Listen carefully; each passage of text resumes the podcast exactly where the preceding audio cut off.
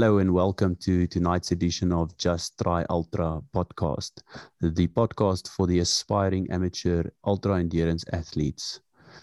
Tonight's guest is a sports scientist and a strength and conditioning coach. He has a passion for sport, health, education, and building relationship through these three.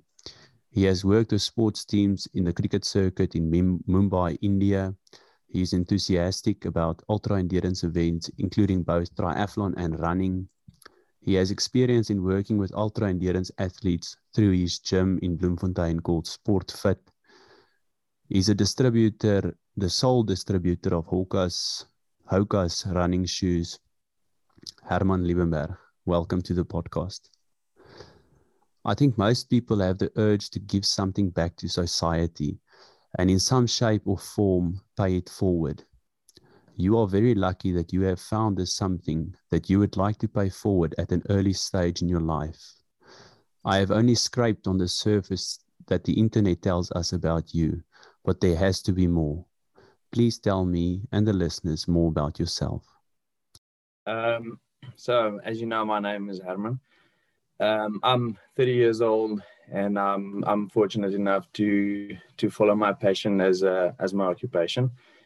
Um, yeah, so just to be to be working with with sports people and um, to help them prepare for these amazing big adventures um, got me into participating in um, and ex- trying it myself. So I've been doing sports since a very very young age, since we started with primary school um, I used to try everything out. So um, I think that's where where it started for me to be interested in in just more than one thing. So as I hear about something new, I want to try it, and then uh, the competitive side in me just kicks in, and I want to do better at it, and then I want to do something more, and I want to do something longer and uh, yeah so that just built up my my passion for sport and for helping people and um, for getting people to do remarkable things and and be part of their journey.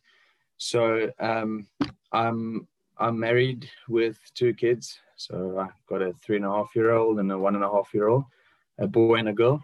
And um, so they keep me busy. They keep me me fit and going. As um, my son just loves cycling, so we need whenever he sees a bike, we just need to go cycling, and so it's it's exciting to see w- where that goes one day, and hopefully he can join uh, join in with us. But um, yeah, so I'm I'm very into sports, endurance sports. I love working with people. I'm lucky enough to to do that for a living, and um, yeah, I'm I'm excited about what's coming. I can only imagine how busy it must be being a coach and dealing with various sports and conditioning the whole day and trying to balance the family life in between with your own training as well. What does a typical day in the life of Herman look like? Okay, so my, my day starts quite early. I wake up at four every morning. Um, I drive to work 4.30 get everything ready at the gym, uh, prepare for the the first morning's clients to come in. Um, so I'll roughly see 25 to 35 people up until 10 o'clock in the morning. Uh, that's when I have a break. So I'll I'll grab my my uh, training gear and then do a quick stress session in the gym. Um, so I, I kept myself for some time Otherwise, if I spend too much time, my day just flies by. So um, from 10, I'll have a quick workout.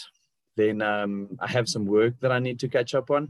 And then from 2 till end of the day, I have clients to see again. So I'm relatively busy during the day, only, uh, but I need to fit in some training. So I make sure that I fit it in there. And then about just after five to six, I head home. And then I have two young ones so um, they take up all the time that I have left, and um, until they go to bed, I take out my laptop again, and then it's back to work. So till at about eleven, I cap it again, and then we're off to bed.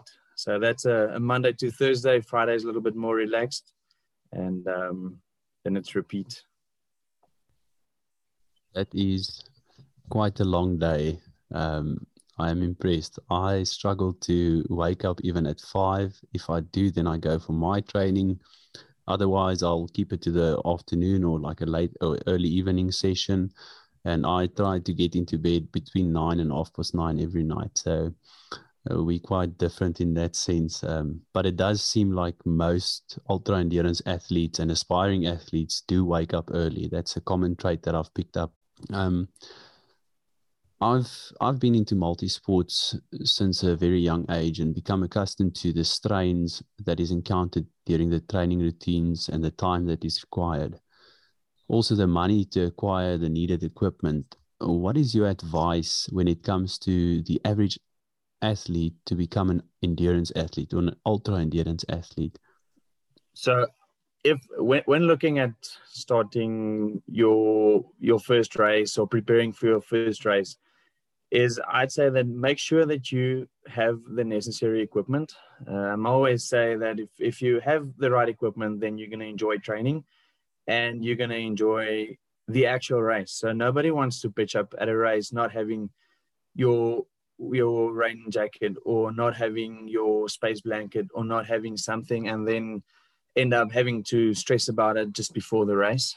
Um, you don't want to get yourself a week or two before the race with equipment failure or um, not, you know, having confidence in your equipment. So um, I think number one is when you invest so much time and so much money into a sport, um, just make sure you get the proper equipment from the beginning.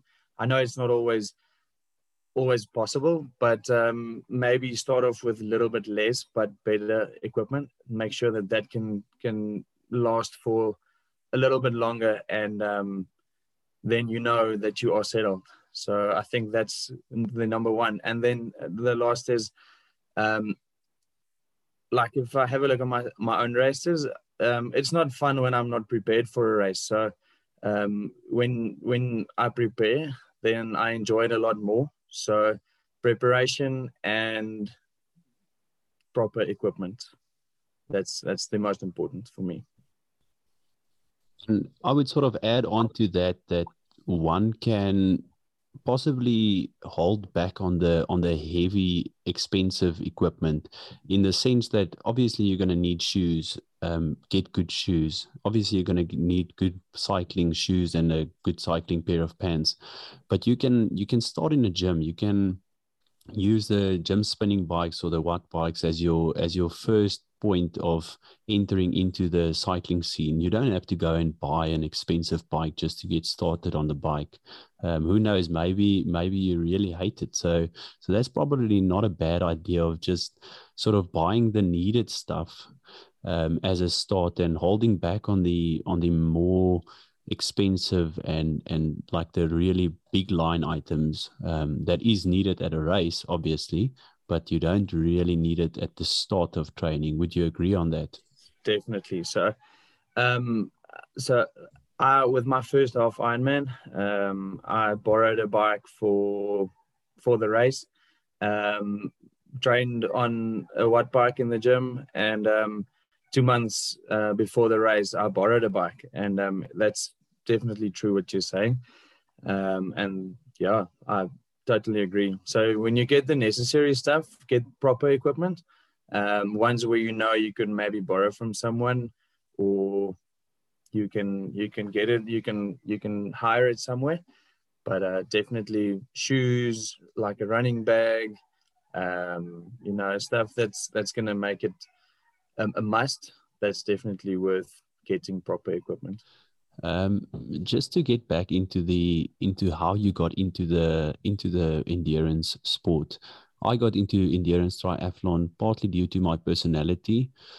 Um, always seeking, like you said, the next adventure, like the typical type A personality. Um, but also partly because I was exposed to endurance sports from a young age with my parents being in a friend group that did like Cape Argus together and they did these mountain biking events together. So being a little kid, watching them train, watching them participate in these races were inspiring to me. And that got me thinking that maybe I can do this. And I got to a stage where I've completed my first Argus at the age of 13.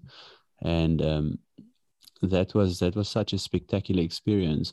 If you can just elaborate a little bit more on how you got into endurance sport. You did say you are always seeking the next adventure, always seeking the next distance, but there there has to be more to the story. Yeah, so um, I used to play rugby when I was at school. So my running consisted of short distances, having that idea, of, you know, you don't want to run too much, it's going to break down the muscle, and that same old story. And um, after school, varsity, I, I enjoyed the running a lot. And um, that's really where it started for the endurance events. Um, that's where the, the 5K got to a 10K, and the 10K got to 15, and the 15 said, well, let's go do the Two Oceans half marathon. Uh, so that was the, the probably the first big one. And uh, then from there, I received an entry for the Mont-aux-Sources um, challenge um, six weeks before the race. So relatively um, unprepared for it. And uh, we went out, and I have a, a, really big love for the mountains. And um, so we were in the mountains, and we did running that I loved. Um, and from there, just started. Um, from there, we looked for the next one and the next one. And as soon as as I got more comfortable running, more comfortable running the longer stuff, um, I started with the ultra running. Um, I always had a an interest in triathlons. I always wanted to do a triathlon, and um, but I never knew where to start. So I just went up, entered for half Ironman, and then figured my way out to where to start, what to what equipment to get to start with, and um, I did my first one, fell in love with the sport, um, did another one. So yeah, it just built up, built up, and built up from from the race. Then I pushed the goalpost, did another race, pushed the goalpost. So yeah, it just grew from one race to another, and never regret a moment of it. Yeah, I I really find it very interesting that a large majority of the ultra endurance circuit out there is the same personality type to a large extent. Um, we all have that need in us to to move the goalpost. A lot of people will get frustrated by us for moving the goalpost the whole time, but um, we really have that urge within us. Um, as mentioned before, you've done a multitude of ultra endurance events what is your advice to the aspiring ultra endurance athlete in terms of a first race, be it a single sport or a multi sport event? I think um, get to know the race that you are entering for. Uh, make sure that you know what's expected of you on race day. Um, I've had a couple of clients that uh, they entered for a race, but I, they're not really, they don't really know what what lies ahead for them on race day, um, the terrain, um, how difficult the race is, um, how long it's going to take them. Because I've what I've seen is they will enter for a 21 or 23k race. Um, let's take four peaks. So that's that's not your average 24ks and um, that'll take you probably double the time so they think 23ks 24ks uh, will be done in uh, two hours, two and a half hours, where actually it's going to take you between four and a half to six, six and a half hours. So make sure that you know exactly what you need to prepare for. And um, uh, yeah, so when you figure that out, then get a plan, get a structured plan, and stick to a plan to to get you to race day and um, be prepared for for what the race is going to throw at you. Oh, that's that's very important. Know your know the environment you're entering into, and that that also extends to the relative humidity, the average temperature you're going into. That all has an a, an effect on the amount that you're going to sweat. Your and the amount that you're going to sweat has an effect on the amount of hydration you need to take in. So it's much deeper than just participating in a 21k or in a 42 in a 100k whatever the distance might be you need to know these things you need to do that research as you just said when you look back at your career in the circuit what would you say is a highlight and also a disappointed a disappointment in the in the endurance circuit? The highlight for me is definitely com- completing the 13 Peaks Challenge earlier this year. Um, so about 10 weeks before the, the race or b- before the challenge, uh, the planned challenge, um, I received an in, uh, invite to it. I'm not sure if, if I must do it or not. Um, but I, as, uh, as I said earlier, I like um, new adventures and I like to throw myself into the deep end. So I said yes. Um, and we managed to do the 13 peaks under 24 hours, which is really awesome. Um, so that's definitely a, a, you know, one of my best memories from it. Um, the worst probably is my last half Ironman. Um, so I had this high hopes of, of doing a really good time for me. Um, and then about five weeks before the race, I had a hip injury. Um, not even able to run 500 meters. Um, and then in five weeks' time, I had to do 21K. So no running four weeks before the race. Um, on race day, you still want to race. You feel good on the bike. You feel good on the swim. But then, you know, come running, you're not going to be anyway. So I think that was the, the, the most disappointed I've been um, on a race or with any race. Um, but it was still nice, even though I could not race as, as fast as I wanted to. Yeah, that's um, that sort of leads me to the next question. Just speaking on the mental aspect of recovering from an injury, there's obviously there's the rehabilitation that that has to be taken in terms of your physique and your muscle that needs to be replaced and retrained and all of that aspects that goes with it. But the mental mentally get getting back on the horse is difficult, especially for for someone like myself. I really struggle to get back on the horse. How do you approach and how do you suggest people approach getting back on the horse after an injury, after a setback, after COVID, perhaps any sort of setback? Sure, um, that's a tough question. I think for me, when I need to give someone advice that I that I really personally know, I think that's easier because you know the personality, you know what will trigger the excitement. Um, but I, I, think make it fun for yourself. Um, get small small victories. Focus on the small victories. Um, think of that first 5k that you complete without having pain, or buy a new pair of, if possible, a new pair of shoes. And um, say if you get to your first 10k, you can get them out of the box and do your first 15 in them or um, make it make it fun make it enjoyable and make it something that you want to do again um, even if it's if it's adding a sport or a, an event that you don't wouldn't normally do. Um, let's say if you're a runner maybe go for a few bike sessions or hiking or just to get that that taste of what you want to do back. But um, what I've seen with myself is I need to make it fun for myself. I need to make it get something that I'm looking forward to, enter for a race um, that I know I must be prepared for. Um, set small goals that I know a checklist. If I get this one, I'm on track for the next. I'm on track for the next, and then I'll be ready for the race. Because um, you want to do good in your first race, back from injury or back from a setback um, or not even not even a race, just a something that you set yourself to. So set a goal, make it fun, preparing for it, and um, I think you'll be you'll be good to go.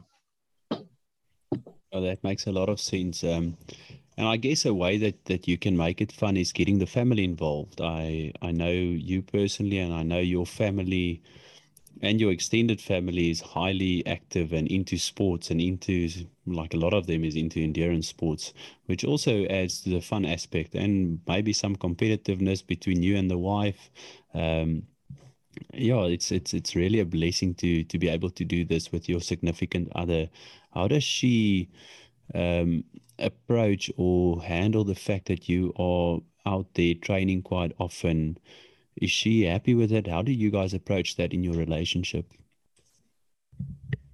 except for the um, certain roads that I'm not allowed to cycle on. Um, everything is uh, is is really awesome. Um, I have a wife that's really, really, really understanding, and the fact that she is also so crazy about being fit and and enjoying running and enjoying cycling and enjoy being out there makes it so much easier.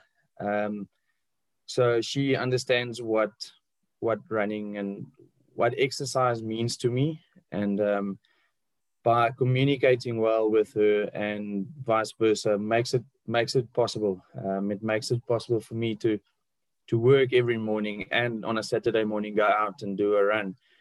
Um, but the thing is, when when you get back, you need to be there. Um, so there's no taking it easy. There's no sitting like saying, "I just did a 20k. I can't do this or I can't do that." And um, I think just not being selfish makes it makes her fine with it. Um, and then what what we do is if I go for a run on a Saturday, then I make sure that I ask her if she wants to go for a run on a Sunday.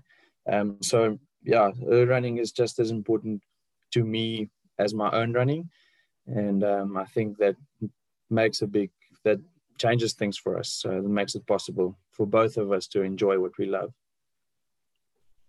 Yeah, especially having two kids around, young kids at that. Um, you need to at least one parent needs to probably be present. You can't just leave them to fend for themselves.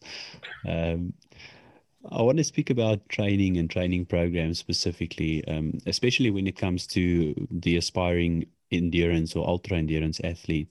Um, most people can probably finish a 5K or 10K without really consulting an, a coach or and would you say step one is getting a coach?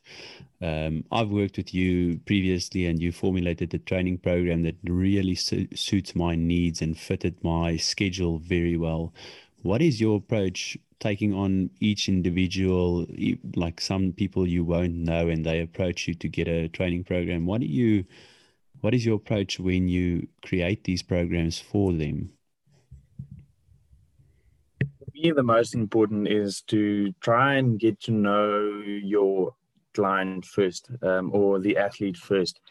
Um, is know what their average day looks like, know what their average week looks like.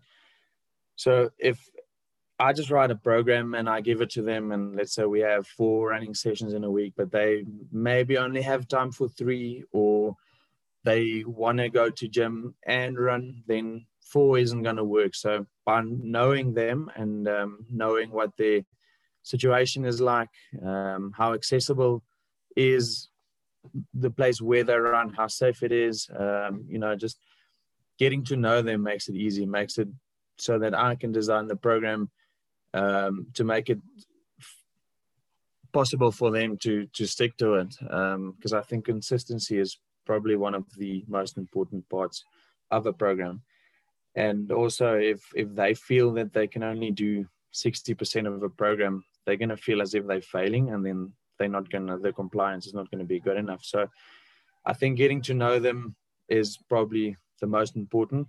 And then try and design the program as close to their their needs as possible to what they can achieve how long sessions they have. And that's what's difficult sometimes um, I know what what they probably need to have available to to successfully train, but sometimes they still want to do it even though they don't have enough time. And um, I just need to try and, and design it in such a way that it's that it's easy for them to to do it.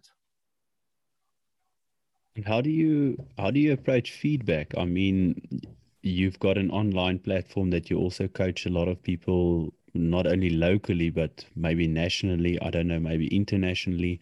And how do you approach the feedback portion? Because that's crucial for for you to be an effective coach. You need to understand what this guy you've given him 2 weeks training program. He's complying to it or he's not complying to it. Um, a lot of people will feel very um, self aware if they can't do the scheduled program, but you need to get that feedback from them and adjust the program accordingly. How do you approach that? Aim is always to try and talk to them as much as possible, but life happens. They get busy, you get busy. Um, so I try to communicate with them or have them communicate with me at least after every day. Um, if they have multiple sessions on Training Peaks per day, let's say they have a, a gym session and a running session, always ask to just leave one comment about how your session was. Was it easy? Did you have enough time? Uh, was it too easy? Um, was there something that you weren't able to do? Um, any feedback they give me will help me progress or um, change the following week. So I always say that the feedback they give is going to directly influence where we go from there. Um, if they don't give me feedback from their side after their sessions, then I'm not going to know where how quickly we can progress, how long we should take to get to the next level. Um, so, um, and then after we, I tried to to get in touch after week's training, just to to hear what the week was like. Um, did they manage to fit in all the sessions? If not, which ones that did they plan on doing? So yeah, um, most important for me is feedback after a session because um, it's it's different from the metrics they give on these platforms. Um, so if they rate the RPE for between a zero and a ten, if they rate it a six, and um, sometimes they leave a comment where the comment says oh, it was a really easy session, and then they still rate it a six. So that doesn't agree. So um, for me, the the the comment that they leave is carries much more value than the feedback they give on the app themselves. So comments definitely for me the most important.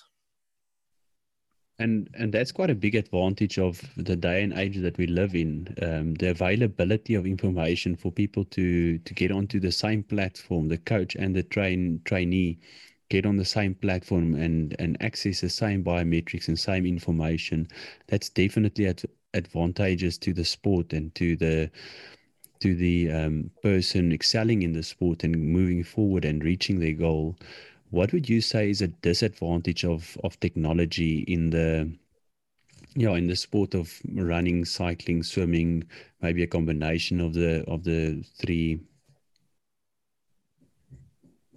I think technology overall keeps us focused too much too much focused on that. Um, keeps you which i don't think is always a bad thing but keeps you too much worried about what your watch says am i running fast enough um, am i is it going to look good on strava what are people going to say on strava so I think we maybe get caught up a little bit on what the feedback is going to be instead of how are you actually feeling on a run? Um, what are you actually doing with your sessions? Um, I can see that in my own training is sometimes I, I need to do a easy run or at a certain pace and then I just feel good and uh, I look at my watch and I see yes I'm doing well so let's just carry on. And i don't think that's always the, the best thing to do is try and sometimes to ignore what your watch says um, and just do what you're supposed to. But um, in terms of uh, online technology um, i think interpretation of sessions um, let's say like a OneSource program i maybe design a certain session or program with the idea of maybe the focus is on the endurance component and then the, when the client or the athlete actually do the program um, they they struggle to do the endurance or they struggle to do the three minute or the five minute and then they walk or they stop cycling. And rather slow down finish your interval than to stop. And i think um, it's easier when you when you get more feedback um, then that's easier to carry over instead of just giving it online and they carry on on their own. So, yeah. That, answers the question extensively. I like that. Um, Yeah, so the, the most important thing is you see all these biometrics, but the person's um, perceived exertion and the way that he felt while doing this exercise is crucial for you to to accurately interpret what the what the biometric says. That's what I take from that. Um, I want to I want to just talk about nutrition. I've recently started consulting a dietitian when it comes to my approach, the goal orientated training that I'm doing, and the performance I'm getting from it. Um, what is your approach when it comes to diet? Do you follow a strict meal plan, or do you just daily sort of include and exclude some foods? What is your daily nutritional plan look like? So we with with the two little ones at home, we try to eat healthy. Um, we're not on a specific diet or anything we we must eat or must not eat. Um, I just try and cut out sugars as much as possible. Um, and um, well, lucky for me, I don't. We don't really drink, so I'm not. I don't really use alcohol. Maybe now and then. Um, but diet wise is we we try to cut out anything that's really bad. We still have you know your your takeaways and stuff. I'm a huge fan of takeaways though. but um, as as much as possible, I try to get the healthy foods in as much as possible. Um, try to get the better option, the more healthier option. Um, but there's no specific diet. Just try and get in the good nutrients and the good foods and um, stuff that I know is going to fuel my body. Um, yeah. And one thing that I important for me is it must taste taste nice. I think that's important for everyone. Um, you don't want to be shoving things that's really not tasting good down your throat when you're busy on a 50k run. That's not going to be nice. Um, I want to also touch on the on the advice that you have for for for the aspiring athlete, especially when it comes to these things. Um, a person might be quite used to doing a 5k run but you don't really need to have a strict diet or a dietitian or any sort of meal plan when it comes to these short um, distance races. But as soon as you enter enter the ultra scene you really need to think about what you put into your body because that's going to be the fuel that carries you through the race. And on race day what do you do? How do you approach because it can be quite overwhelming having this extensive training program and now you really have to focus on what you're eating at the start. How do you approach your your clients when when these things becomes a challenge? I think personal preference is a very big factor um, in this case. Um, some people like to eat solid foods. Um, some like you know, taking bars and and eating gels. Um, for me, I like whole foods, so I'll take some something that I can bite, something that I can chew. I don't like um, only running on bars and gels and and stuff. So I like solid foods. I feel that fuel me so much better. Um, I'll top up that with a, a bar and you know some some small things that I can keep on eating as I'm running but when it comes to my clients i try and, and give advice as to what they prefer. Um, can they eat? So i'm sitting with a client that she struggles to eat when running. So at the moment we're trying to get alternatives for her because it's so important to eat. And um, so she's running on gels and um, she takes her food but she can't eat. So we're trying and experimenting on on options for her to take on when she's running. Um, and the advice is to for her is to try them on her long runs, um, longest runs that's simulating her race, so that she knows how it's affecting her body. Is she able to take it in? Can she chew it? Can she get it down? So yeah, I think uh, personal preference, and then try and work around that to um, to what what they can get in and what not.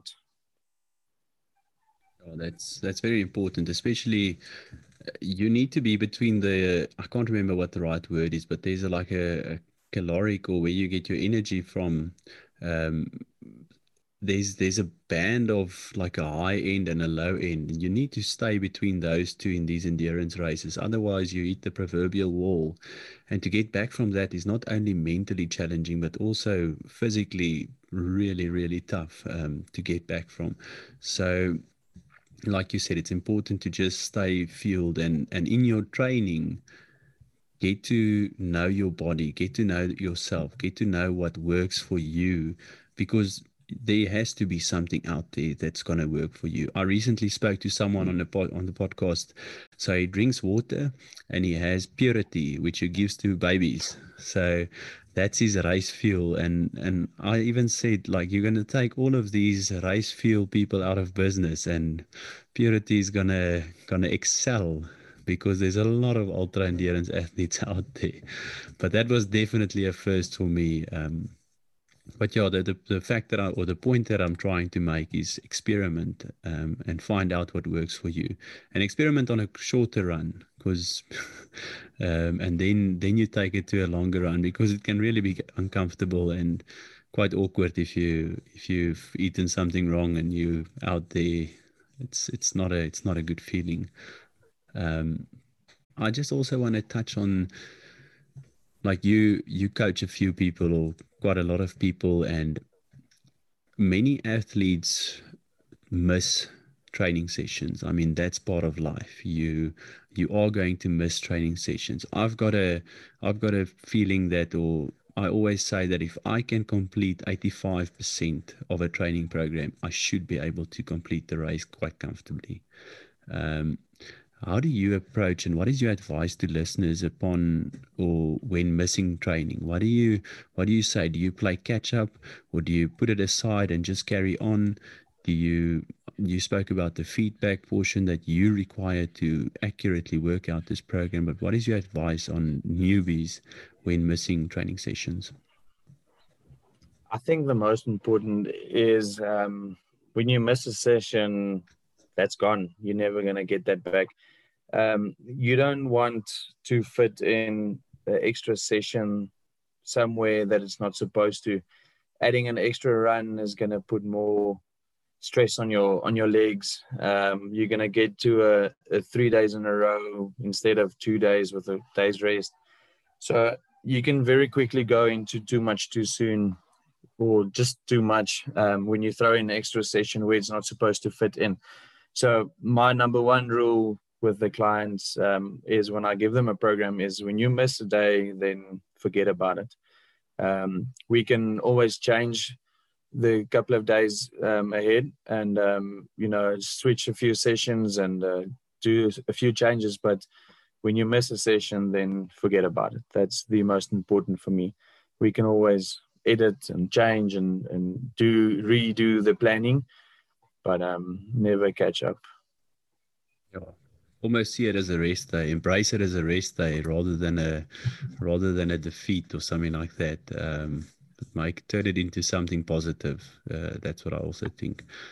Um, I remember I remember doing my first full full distance marathon and experiencing experiencing a range of emotions during the race, going from being at a mentally stable place with my mind set on the goal and my body obeying my mind's commands after some time out there, at roughly the three hour mark, well, my body started giving up on me, and my mind soon followed. At the finish line, I was overwhelmed with emotion, and I think it's fair to say that mentally I was not prepared for this for this race at all. How do you approach the mental aspect of preparing for a race, and what is your advice to people that want to enter the ultra circus? Because I called it a circus just there because sometimes it is a bit of a circus. I mean, there's people doing like four times Ironman distance events, which is really a circus. But people trying to enter the endurance circuit, what is your advice to them? How do you approach the mental training and having the mental capacity to deal with the highs and the lows that you're going to experience on race day? One thing that I like to say and to mention to people is that, in my opinion, that race day is going to be tough. Doesn't matter if you are prepared or if you're not prepared, it's going to be tough. Um, when you when you prepare well, you're gonna race hard, and when you don't prepare enough, it's just gonna be very hard. Um, so be prepared to suffer, and you know, just as I mentioned earlier, know what the race um, demands from you. So I think, in a sense, that will help you mentally prepare for the massive thing that you're gonna do. Um, and um, in in a way, if you can try and simulate some kind of feeling or some kind of of yeah, mental state that you're gonna get into the race. If you're gonna if you can try and, and manage that, then you know you, you're always gonna run with tired legs or you're gonna run and you're not gonna have enough food or you're gonna be tired or you're gonna have pain and then um, get a way that you can get past that and, and it always gets better some stage you get or not better you're gonna get more comfortable with that pain or comfortable with getting uncomfortable. So yeah i just i just think try and and get a way for you to to get used to that or get past that and um, get something positive that you can rather put your head onto even though it's it's that tough.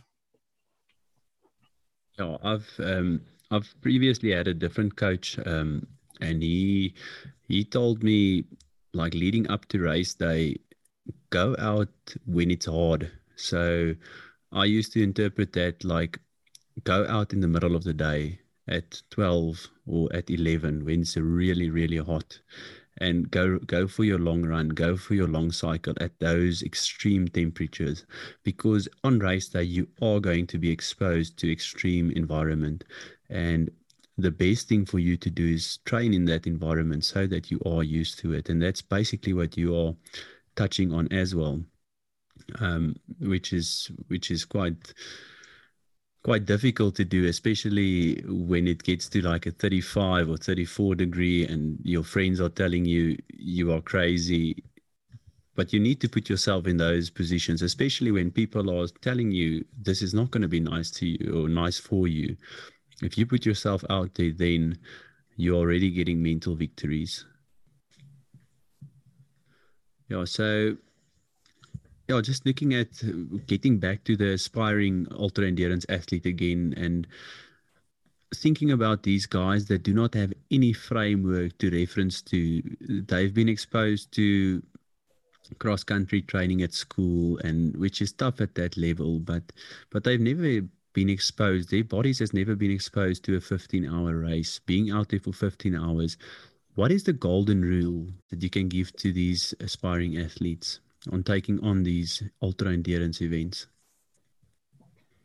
So one of the um, golden rules that I try and apply my, to myself is that when when busy with this endurance event is just to keep on moving. Um, don't sit and eat, walk and eat. Don't um, you know, just sit and well, sometimes it is nice just to sit and take in the view and really appreciate where you are and what you are doing and and how privileged you are to be able to do it. But um, when you race and when you want to try and accomplish this massive thing, just keep on moving, um, move where you can, and and have a goal to when you get to a climb take it easy. When you get to the flats, try and pick up the pace a little bit. Just keep on, keep on moving. I think that for me is a very important thing in the endurance um, running, especially. Um, and yeah, I think that's probably one of the the most important golden golden rules. I like that, and I want to add to that. Uh, another golden rule is to to get used to butterflies before before an event. Um, there's no way I've I've done plenty of events and you've done plenty of events and there's a it's really you can't get away from that. You're always going to have butterflies before an event, so get used to that. The sooner the better. So every with every race leading up to the race, I'll start stressing. By with the races on the Saturday, I'll start stressing the week before um, and it'll get worse and worse and worse and stress more. and by the Friday, when I see what time I need to wake up the Saturday morning, I'm like, why am I doing this? And then when I get to the start, when I, as soon as the gun goes, then I'm like, oh, I'm loving this. So, as you say, the butterflies and the stress and all that, that's that's part of it. And um, the better you can embrace it, the better that feeling of accomplishment is going to be at the end. Hundred percent. Thanks a lot, Herman, for being on the podcast. Um, I took a lot of wisdom from your from your experience as a coach and as an athlete. Um, I really admire people like you that that gives back to the community in terms of training programs, being an active coach, adapting these programs to suit the individual because that's crucial for for the aspiring athlete. Thank you so much for having me.